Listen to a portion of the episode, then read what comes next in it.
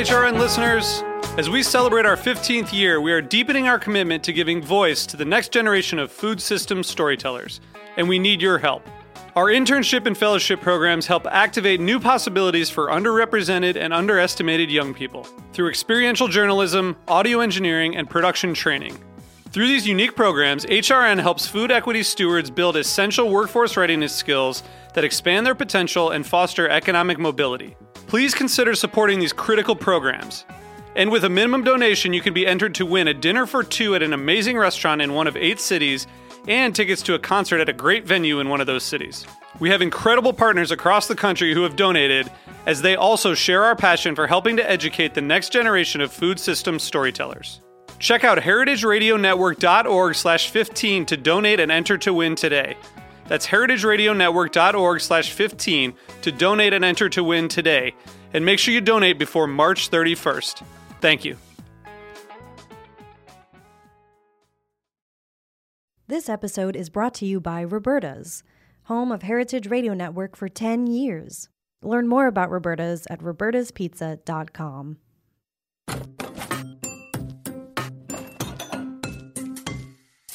Hardcore is a new series from Heritage Radio Network.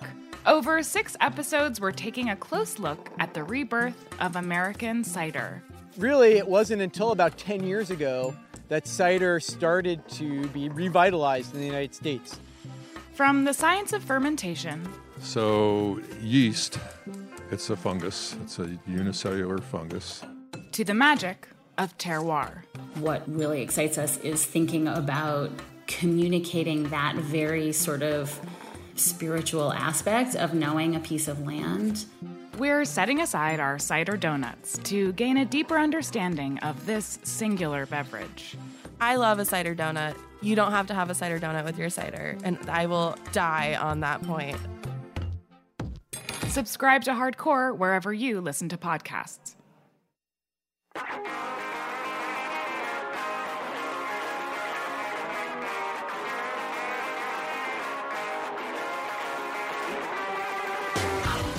Welcome to HRN Happy Hour. It's 5 o'clock somewhere, and somewhere is Bushwick. I'm Kat Johnson, here with my co-hosts, Katie Mosman-Wadler and Hannah Forden. Hey, Kat. Happy Thursday. Happy Thursday. Hey, Kat. Sup?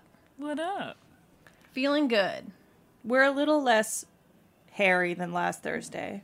We're still recovering. We're still recovering from the gala.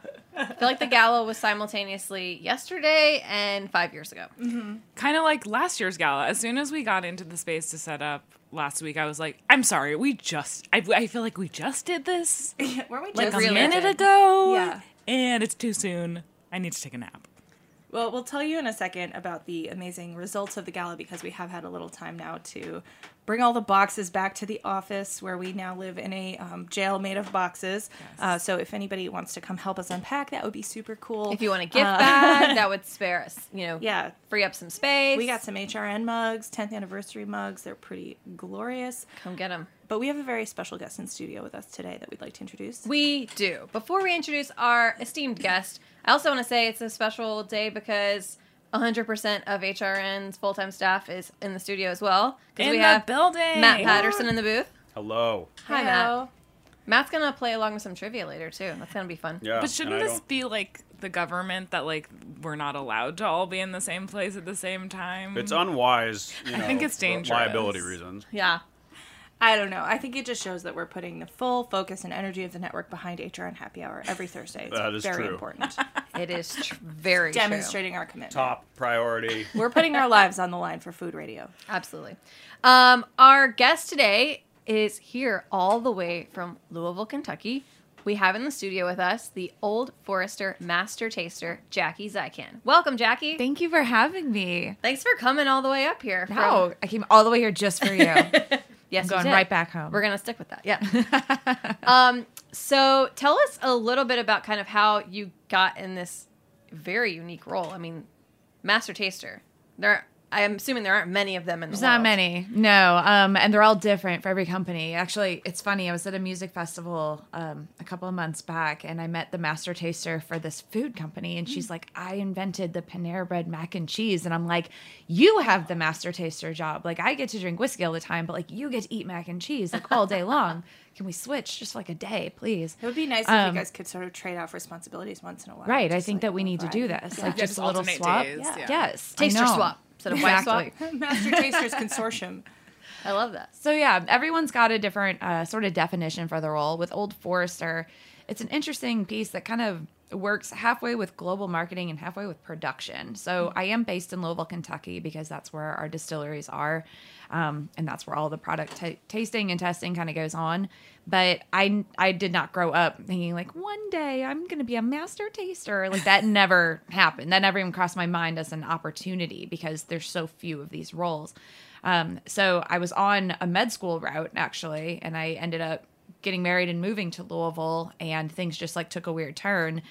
And being in Louisville, I was just so immersed in the entire world of bourbon, and I just fell in love, and I worked my ass off. Am I allowed to say that? Yes. Okay, it's the internet. I can say ass. Okay, cool. And I couldn't stop. It was insatiable. So I sort of grew a name for myself in Louisville, and when this opportunity came up, I was just headfirst into it. So, yeah, I never even imagined I would end up in Louisville, Kentucky. I'm not originally from there.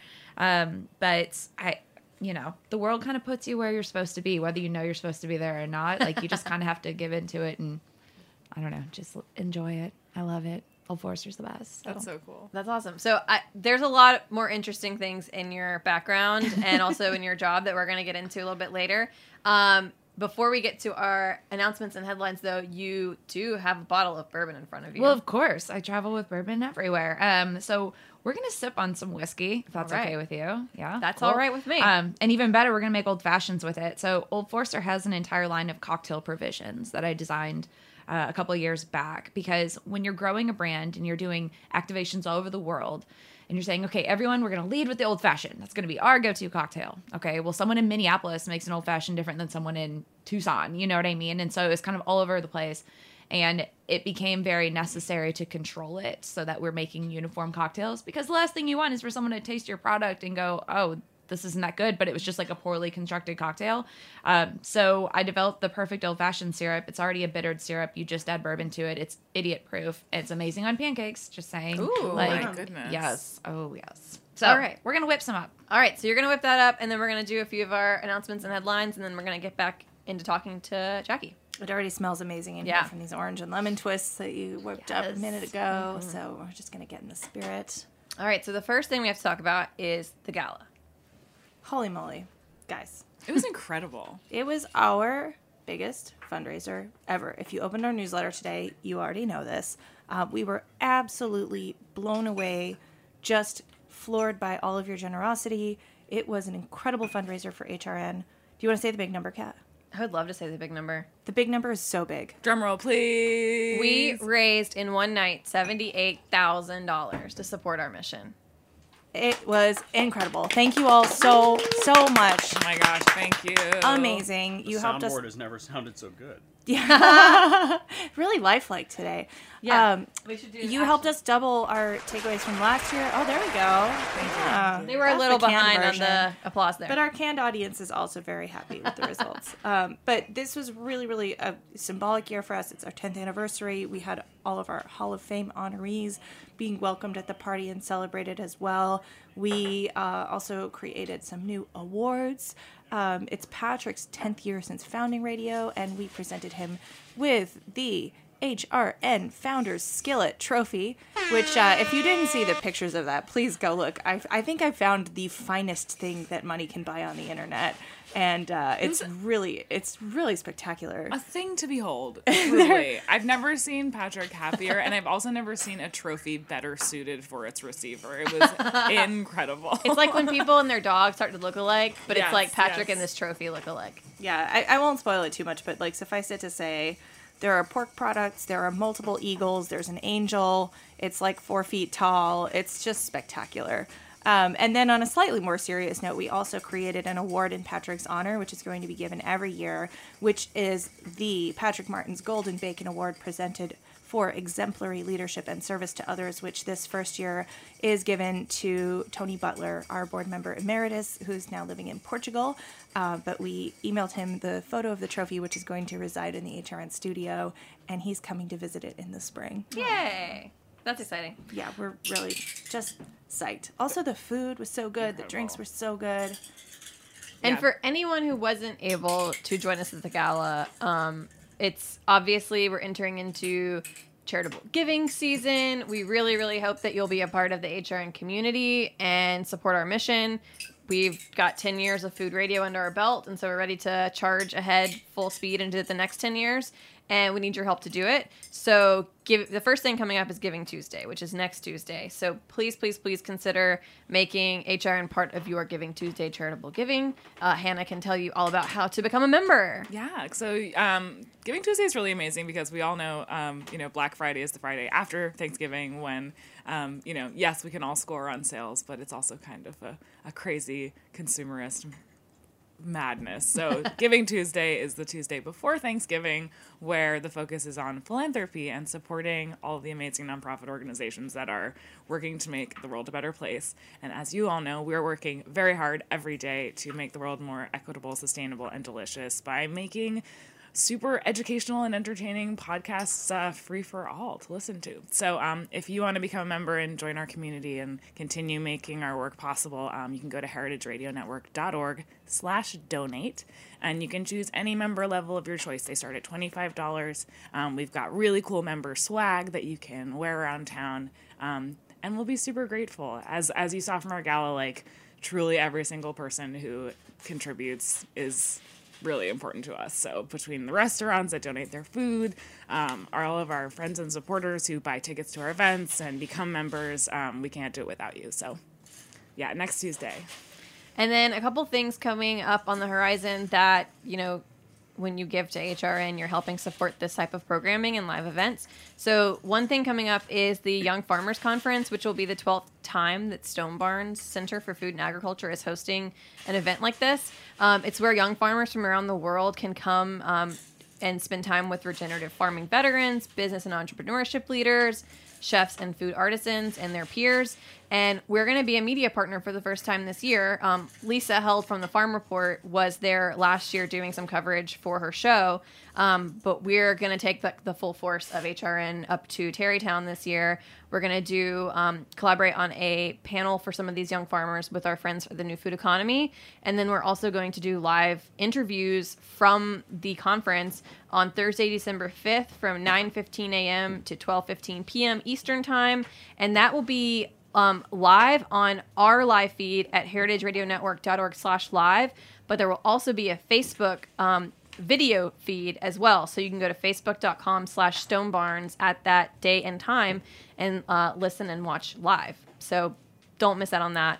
I know they highly encourage people to have watch parties, so that sounds like a fun brunch activity. Just saying. Yeah, and you rarely get to actually see HRN hosts in action. You get to hear them, but it's going to be really fun. We're going to have Lisa Held and Katie Kiefer, hosts of The Farm Report and What Doesn't Kill You. So you'll get to see them, yay, hanging out with their guests, learning about farming. And one more quick announcement for January, looking ahead. Sherri Bayer of All in the Industry has announced for the first time a event based on her podcast. It's called The Host, Summit and Social, a new conference for and about the dynamic hospitality industry based on the All in the Industry podcast. It's on Monday, January 27th at the William Vale here in Williamsburg, and you can learn more at allintheindustry.com. All right, now we have a few quick headlines. Can I have our headline music, please, okay, Kat? I'm going to try this. This is our first time doing the button ourselves. Here we go. Ready? Yes, there it is. So, speaking of All in the Industry, this week Sherri Bayer had an incredible guest in the studio. It was Ruth Reichel, the best-selling author and food writing icon. She was formerly the restaurant critic and food editor for the LA Times, the restaurant reviewer for the New York Times. She was editor-in-chief of the beloved gourmet magazine, RIP. Tune in to Sherri's show this week for a wide-ranging conversation about Ruth's storied career. Also, the previous week's guest was Dave Arnold, and she always does the thing where the previous week's guest asks a question of the next person. Dave's question for Ruth was very interesting. I have not yet heard the answer. So it's like, check out both, or at least, I don't know. It's worth checking out. Cliffhanger, I like it. I like that her show has a serial element to it. Yeah, me too. Love it. Speaking of Dave Arnold, this week on Cooking Issues, he and Nastasia welcomed our dear friend John DeBerry, who is a highly accomplished bar professional and the co-founder of the Restaurant Workers Community Foundation. John just launched a non-alcoholic aperitif line called Proteau, Proteau, and his first product is available now. It's called Ludlow Red. It comes in a beautiful wine bottle, and it's a delicious beverage made with blackberry, fig balsamic vinegar, ooh, chrysanthemum, dandelion, and black pepper. Totally has, like, a wine quality, but, like, this aperitif quality. Did he leave us any here? I don't think we have any here. I'm looking at the bar right now. John. I know he gave some to Dave. I've had it at a couple of my friends' parties. I can't recommend it enough for the holiday season. If you don't drink alcohol at all, or if you just, like, need a break because it's the holidays and sometimes we just need a little bit of a break, you can go to drinkproteau.com to learn more. That's drink, Proteau.com. Ooh, I can't wait to taste that. And if you've ever dreamed of making the pilgrimage to visit Tsukiji, which is the fish market in Tokyo, then you need to listen to this week's Japan Eats. So as you may know, Tsukiji is closed to the public, or was closed to the public, and is reopened as Toyosu Fish Market. Akiko gets the scoop about the new destination from the, quote, aficionado and tuna expert Nick Sakagami. I see what you did there. I see that. That's his Instagram bio. It's so good. Aficionado. I love that. Love it. All right. So those are our headlines. But make sure, it's so hard every week to narrow down what our headlines will be because there's so many great shows on the network. So make sure you go to heritageradionetwork.org and see all the episodes that are out every single week. All right, so happily during those announcements, yes, Jackie was kind enough to make us some old fashions, some Old Forester, perfect old fashions. They just appeared in front of me. And here they are. We're about to have a sip. Is there something we should be thinking about as we're tasting these, or anything you want to say about them? Well, so recipe? To put these together, the standard recipe we've been using is 2 ounces of the Old Forester 100 proof signature. It's part of our core lineup, and then a shy half ounce of the old-fashioned syrup. If you want it sweeter, I mean, go for it. If you want less, do your thing. That's fine. I used closer to 1/4 ounce for this one. But, yeah, I always use an orange and a lemon twist on it because it just helps to really elevate those citrus notes that are in Old Forester already.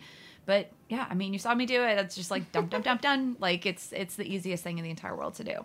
Yeah, so. I will say I was pretty impressed with the assembly line because it was kind of like, you kind of all the glasses lined up, and then the next time I looked up, they were all full of old fashions. Yeah, it's incredibly easy. I mean, not everyone has to be a bartender to be able to make a decent drink. We've tried to take all of the effort out of it for you, and just so you can enjoy Old Forester and get on with your day. You know, so. I think especially with the holidays coming up, people should feel more empowered to, like, make cocktails at home. For sure. And I think Old Fashioned's a really easy one. You have the rye, so a Manhattan's a super easy one.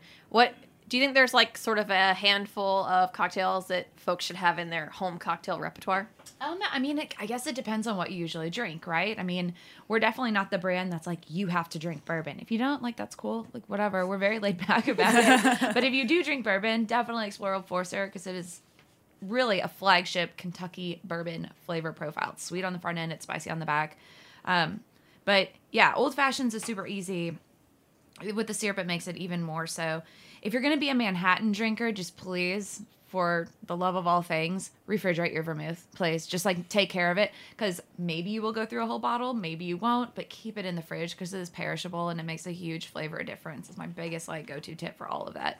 And for how long should one keep it in the fridge? What is the maximum fridge lifespan? I mean, it depends on the vermouth. It depends on the sugar content. It depends on all of that. All those things affect shelf stability. I wouldn't leave it in there more than a couple of months. Like, they do make vermouth in smaller-sized bottles. Don't be afraid to pay a little bit more per ounce to get the smaller-sized bottle to have a better-tasting vermouth. And not waste. Exactly. It's bizarre how, like, that didn't translate, that so many consumers don't really know things like that. Are there any other, like, a lot of bars don't either. Yeah. You see the dusty bottle in the back of the bar, and you're like, I won't be having a Manhattan today. Ooh, yeah. That's a really good tip. Right? Yeah, are there any other things that, like, we all sort of do that we shouldn't do, or we should do better. What are we doing wrong? How can we be better home bartenders? Well, I mean, that's the big one. I mean, just knowing if you've got a wine-based product, it's going to go bad, you know. Mm-hmm. I keep all of my wine in the fridge anyways. That kind of stuff. Your sugars will last you a little bit longer, but also keep them in the fridge. And I don't know. I don't know any other. That's the biggest one. If you're going to use fresh juice, don't go and buy the plastic lemon. And like, that's not fresh juice. Like, I know you feel like it is, but it's not. Just buy a lemon. It's going to be okay. Squeeze it. You can keep it a day at the most, you know, and then it's going to lose its acidity. But just take the same care and attention into making your cocktails as you would if you were cooking for a friend. You know, mm-hmm. It's the same thing. You want to use the highest quality and freshest ingredients possible. Your drink shouldn't be any less than that either. So, it's and use Old Forester. It really is. Of course.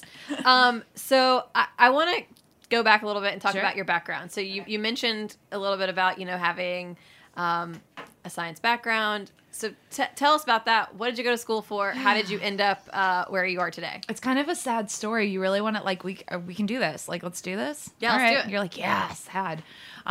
Okay, so I was in college in St. Louis and studying biology and chemistry with the goal of becoming a pathologist because I have horrible social anxiety disorder, and I am terrible with people. And now it's funny because I'm in a job where I have to go and, like, do things like this, like talk in front of groups of people, and I sort of have to, like, leave my body to do my job, which is kind of interesting. I'm a big dork, big nerd, very awkward human being, but it's okay. We'll get over it.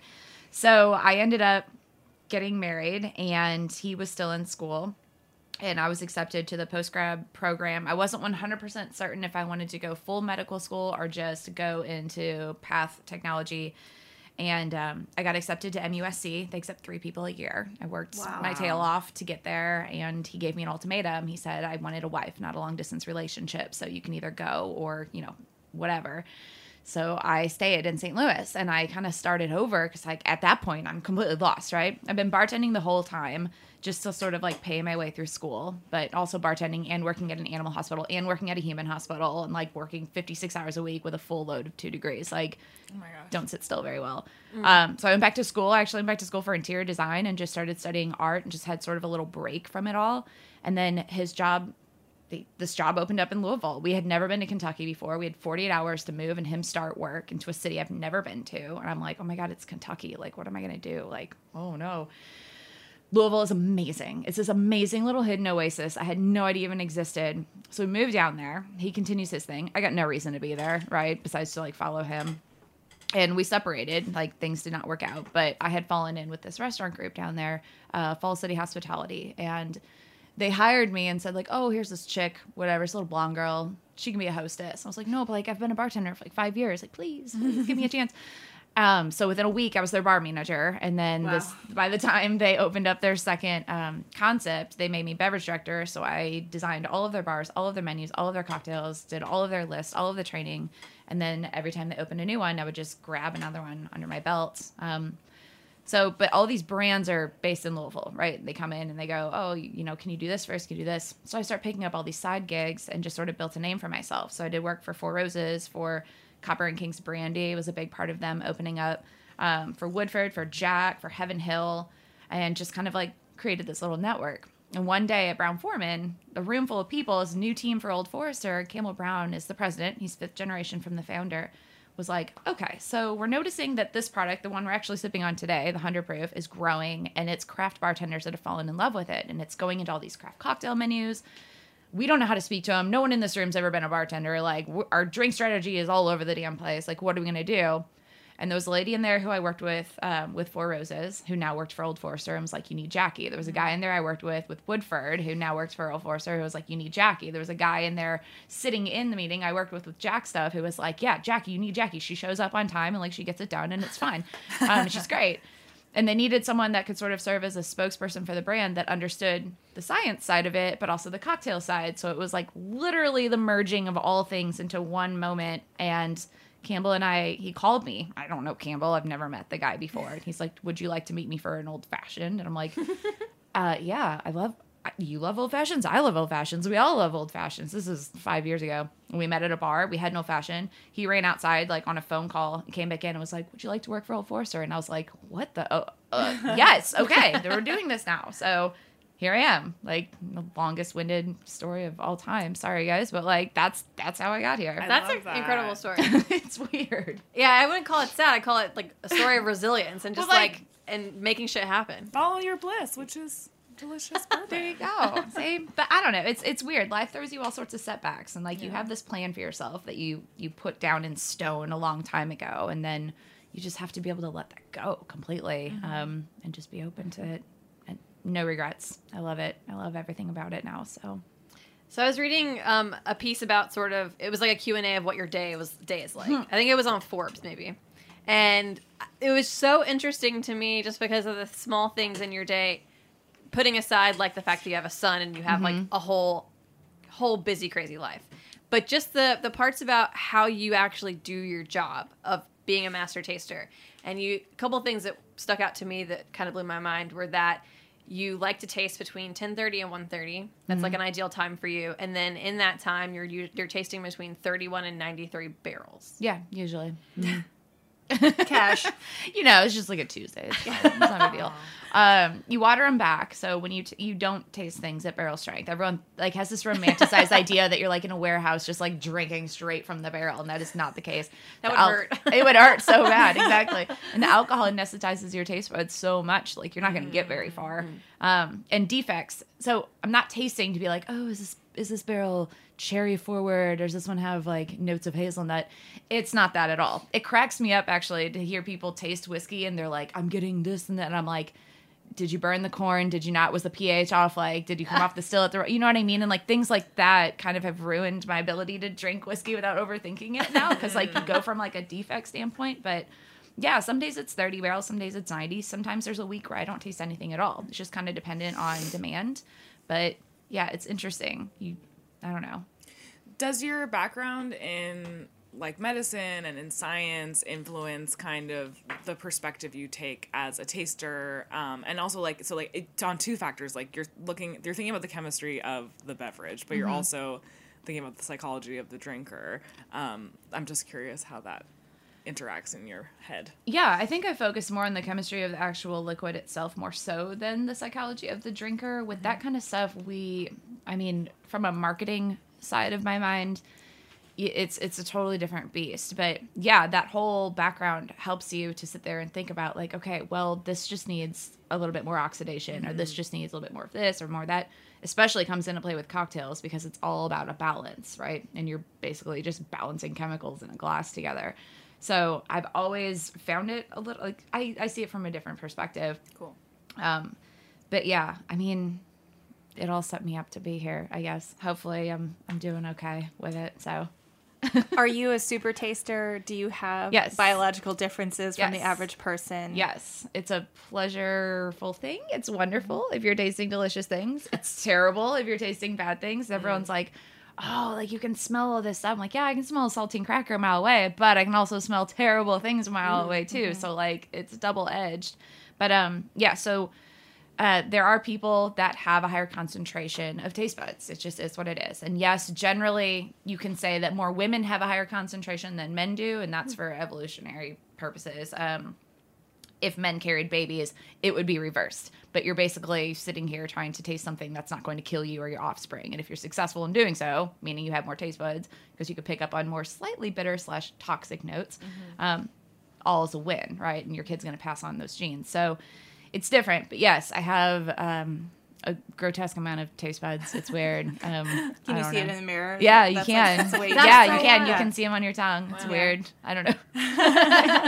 Never been asked this before. Did you really? Yeah. I feel like you must get asked this every day. No, not about the super taster thing. That's right. Really, I think get to the bottom of it. Well, a bunch of nerds here. So did you already? I'm just very curious about how you sort of harnessed your powers, and did you know that you had these abilities as you were advancing in your career as a bartender? How did you sort of train to pick up on different defects that are very particular to your industry now? Did you have like a mentor? How do you get to being somebody who enjoys eating and drinking to actually like being qualified to do your job. Got you. Well, one of the owners of the restaurant group I started with in Louisville was a master sommelier. So he taught me quite a bit and kind of guided me through really harnessing it in and thinking about what exactly it was, where you always know if you like something or you don't like something. And sometimes it's hard to articulate why. So he kind of gave me that language. But we do a very, very intense training program at Brown Forman for roles such as this in the sensory lab, where you are blind smelling different things and you have to be able to pick them up. Like, it's just a set of jars, like with all of these different elements, and it's not isolated all the time. It's mixed in with different products, and it's, you have to start from the very bare bones basics. So if you've never smelled pineapple, you're never going to smell something and go, I'm getting notes of pineapple, much less like, is it caramelized pineapple? Is it fresh pineapple? Is it canned pineapple? Is it this, that, whatever? So you have to literally smell and taste everything. But then you have to go into like building that into more complex blends. So something that might be pineapple, vanilla, apple, cranberry, I don't know, all kinds of crazy stuff together, and be able to identify each of those. So the way that we process it at BF in a descriptive analysis panel is that we compartmentalize all of those things into, it's either fruit, it's spice, it's sweet aromatics.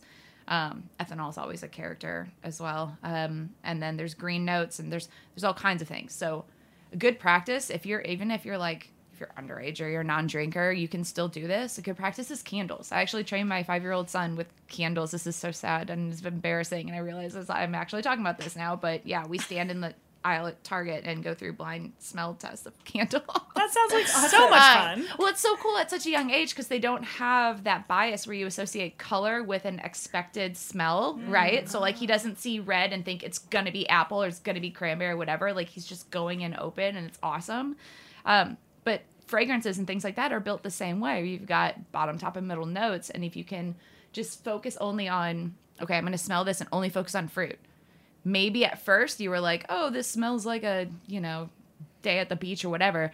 But you only focus on fruit and you can pick out those notes. You only focus on spice and you pick out those. And you break it down that way.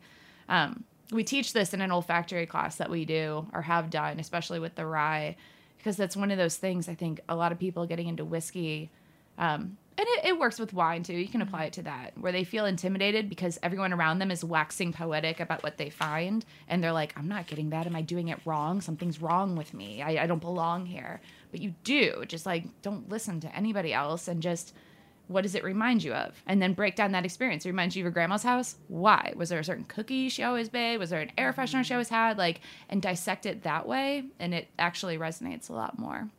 Fascinating. I want to talk about your taste in food because of the super taster thing. I have the palate of a 5-year-old. Things like, what does that look like for you?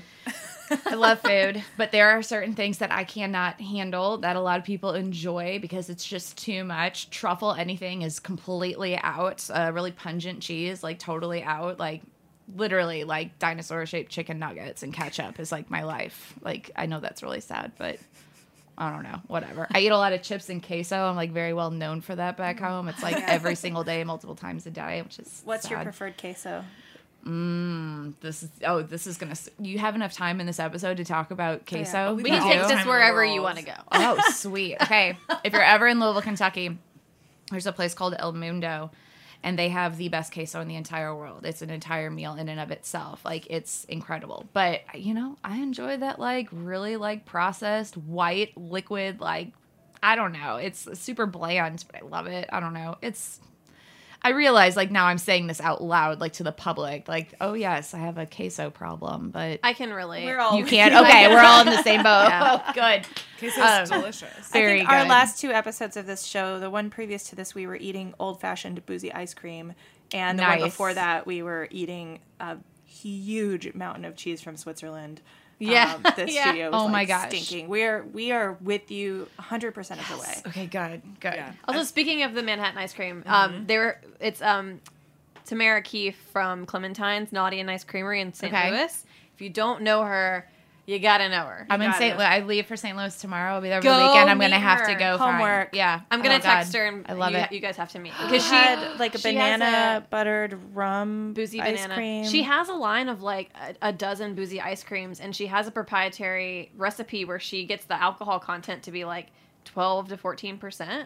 Nice. It's Bananas, no pun intended. They're so delicious. So we were plotting with her that we need to do an old-fashioned float with, like, a cocktail and a scoop of her ice cream. So I feel like, yeah, you guys need to become friends. We have to just come up with some sort of beautiful epic things are going to happen. Happen. Completely. Yes. Her ice cream is just fantastic. And she's a career changer. She, like, worked in, like, a big corporation, and then she was like, I'm not happy anymore, and I just, like, want to go make ice cream.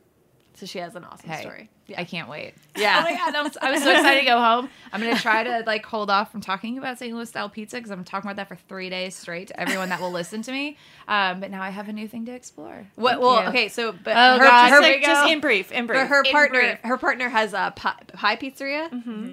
Frank. I know all about pie. Yeah. So he was here too in the studio last week. Pie is a very lovely artisanal, exceptional pizza, but it is not St. Louis style pizza. St. Louis style pizza is like, I'm going to use this, and I'm going to take credit for it, even though I didn't come up with it. Someone described it to me as this. It's the bar mat shot of gas station food in pizza form. Like, it's, I know, you're making a face, but, like, trust me, it's so good. It's super, super cracker thin. The sauce is really sweet. The cheese is Provel cheese and only Provel cheese, and it's this made-up cheese blend. Wait, what is Provel? It's a processed Provel. Is this provolone? It's got some in there and some smoked Gouda and some other stuff. Provel. Smoked Gouda. Oh, girl.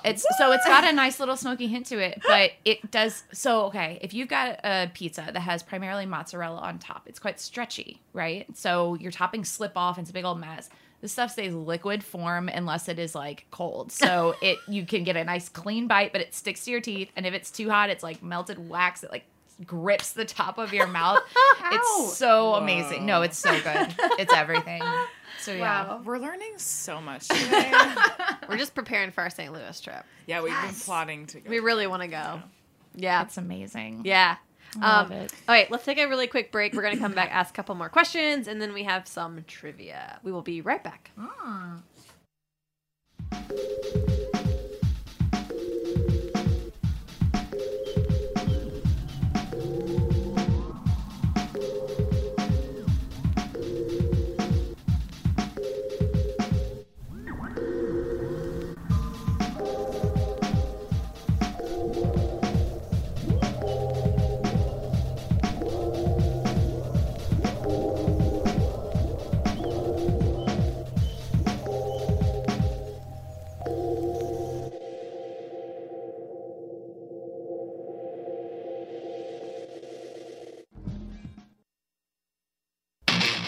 My name is Brandon Hoy, co-owner of Roberta's, a super duper awesome place.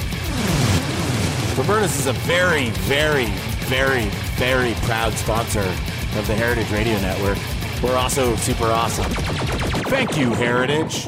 Thank you, Roberta's. We just saw Brandon. That's his voice, so it's like a little funny to hear him after we just saw him walk out of the studio. He was a little more zen on the way out of the studio than that. That audio is really... Yeah, I think he was doing that. He recorded that at, like, 3 a.m. or something. Probably. That's the vibe I get from it. It's when everyone has their best radio voice. Yeah. So, Jackie, one thing that kind of came to my mind as we were talking about cocktails and, like, and food, I've been thinking a lot lately about, particularly with wine, and how many diners go out to a restaurant and they, like, kind of don't know where to start with the wine list, but I assume it can be very similar for restaurants that have an extensive bourbon list. Sure. Yeah. And they don't know where to start. Do they order a cocktail? Do they maybe try to drink a bourbon neat or on the rocks to try to understand and learn a little bit more about what bourbons they like? Do you have any sort of advice or insights for people who are trying to, like, go out to restaurants and learn more about bourbon? Sure, absolutely. So forever, this category has been seen. It's got a very heavy purist culture to it, where, like, you're going to ruin it if you add anything to it at all. But I take the complete opposite approach, honestly. Like, the better your base spirit in a cocktail, the better the cocktail is, right? It's just another ingredient in the whole thing. I don't drink it straight if I'm not at work, because it's like Pavlov's dog. Like, I'm at work, and I, like, can't enjoy it the same way. So I'm a cocktail drinker all the time. If you are not a bourbon drinker, do not feel like you have to get to this end game of being able to drink it neat. It doesn't make any sense. If you're a vodka drinker and you're drinking vodka in cocktails all the time, or you're a gin drinker, or you're, like, a white spirit drinker and you're drinking cocktails, why the hell would it ever make sense to you to be like, oh, I'm going to drink this whiskey neat. It's going to be 100 proof, which is higher proof than I'm already used to. Plus, I'm used to only cocktails. And somehow it's going to make sense to me in that moment. Because it's not. It's going to taste like diesel fuel. And, like, there's nothing wrong with that. Like, it's just, you know, it's, oh, it frustrates me so much because everyone is constantly like, oh, well, only real bourbon drinkers drink it neat, or I don't want to ruin it. I need it to be barrel proof. Like, why? Why are you doing that? Your stomach hates you for that. Don't do that. Stop doing that. So, but if you're starting to get into it, don't feel bad about ordering a cocktail. Mm-hmm. Always trust your bartender. Always. They know more than you ever will about all of this stuff back there. Just ask, like, open up the conversation. And try everything. If you really like ginger, get the cocktail that's got some ginger element in it and don't look back about it. If you want to start getting into drinking it neat and you want to start doing the whole, like, tasting note, wax poetic thing, like, that's cool too. But there's going to be a couple different categorizations for whiskey, right? So bourbon is mostly corn, so it's going to have sweeter notes than if you jump right in onto the rye horse, for example. But the brands are so different. Go to a bar that really specializes in it. Like, don't just go to, like, the whatever down the street that happens to have a lot. If you really want to learn, like I said, like, trust your bartender, trust your staff. Like, go in and ask them, hey, I usually drink this. What do you recommend? And then go from there. You used to be able to kind of, like, differentiate them out of weeded bourbons versus bourbons that have rye as a flavor grain in the background. But anymore, like, there's so many other factors that are involved there with the maturation environment and the distillation proofs and all of that stuff and the yeast strains. It's kind of, you can't just say weeded bourbons are sweet and rye-based bourbons are spicy. You can't do that. The proof is going to be such a major factor in all of that too. So trust your bartender. Look at the list. A lot of lists are organized by flavor profile. Like, trust it. Try it. If you don't like it, don't feel bad about it. Just try something else. Like, that's okay, too. But I highly recommend Old Forester. It's delicious. You should definitely try that. And there's 11 different Old Foresters on the market. So we have them that run the gamut from super, super bold and spicy to very, like, citrus and mint forward and very, like, refreshing and sharp. So there's just, God, there's so many out there now, right? There's so many bourbon brands now. But just... go easy on yourself. It's just whiskey. You know, like, just don't feel bad like you're doing it wrong. You're not. Like, you're just out exploring things. Like, it's okay. And you should just enjoy it. You should. If you're not enjoying it, then don't do it. I don't care. Yeah. Like, you just don't drink it. You should have fun. Yes. Granted. Thanks, yes. Jackie. You're welcome. Okay, so we're going to jump into our round of trivia. It should be a pretty quick round of trivia today. In honor of the Kentucky Bourbon Trail. Oh, God. I've written some trivia on other trails as well.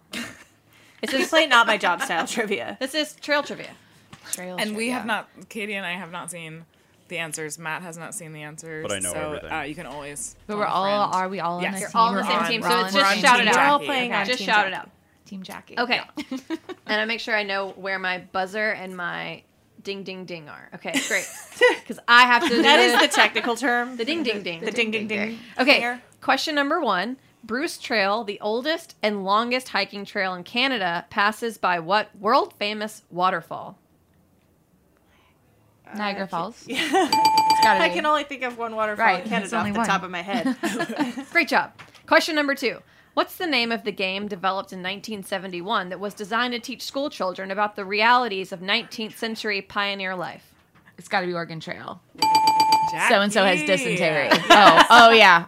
Yes. Wait, does that mean, was it not a computer-based game at first? Yes, it was. Game? Yeah, it was. I just said game, but it didn't specify. Yeah, it was on like a floppy disk. 71? Floppy disk. Yeah, it was like command line based. Okay. Yeah. Did you never play that version of it? You're the same age as me. Break a wagon wheel. 71? Like... Katie, you did not play the 1971 version of Oregon Trail. Not in 1971. No, I know that. I went to public school where we had to play it on a command line.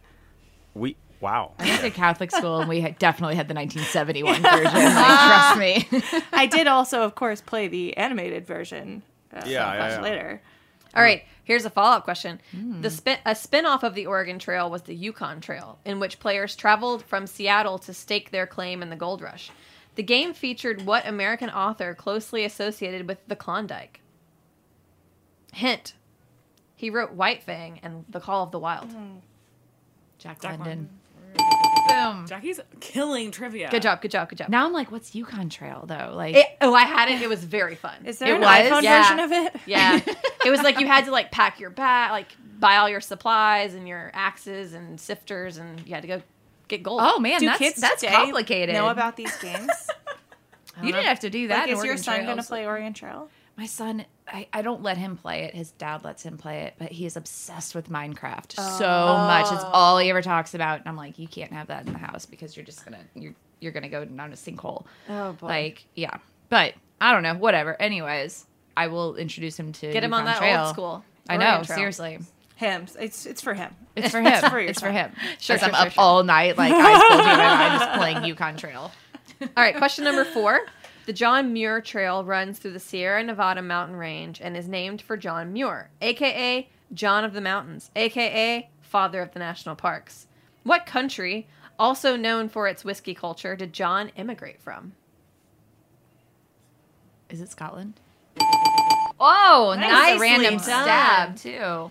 All right, last question. 3 hiking trails make up the Triple Crown in the U.S. The Pacific Crest, the Continental Divide, and which other trail?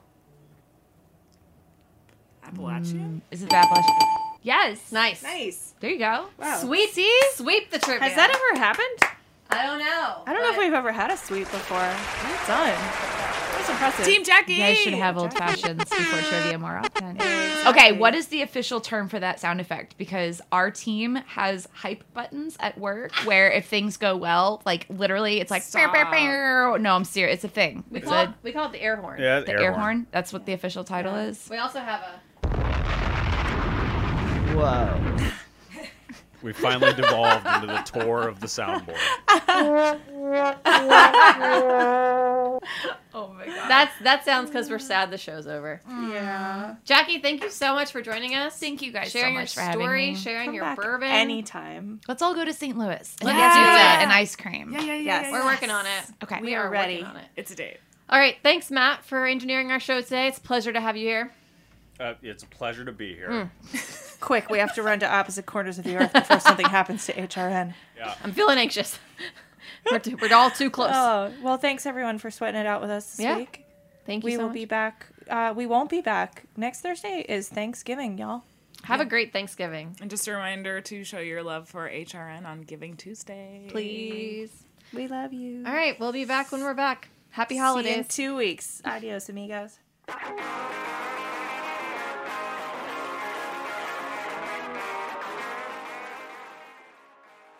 Hi, I'm Sherri Bayer, the host of All in the Industry on Heritage Radio Network.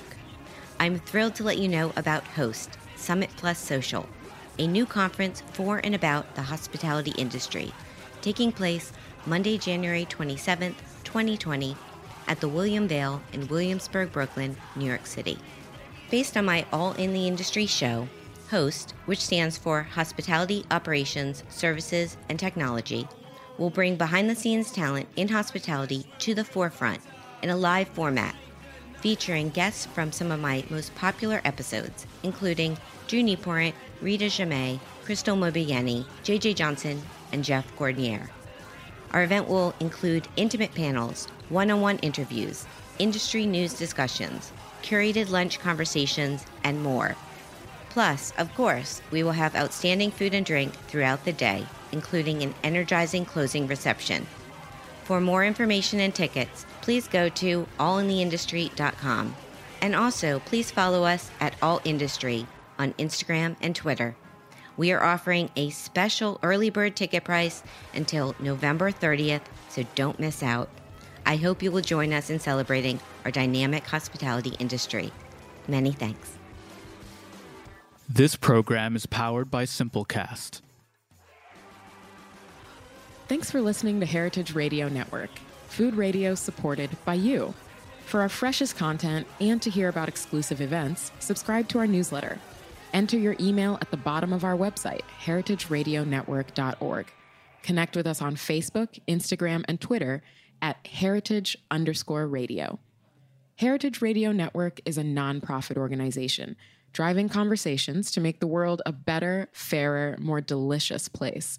And we couldn't do it without support from listeners like you. Want to be a part of the food world's most innovative community? Rate the shows you like, tell your friends, and please join our community by becoming a member. Just click on the beating heart at the top right of our homepage. Thanks for listening.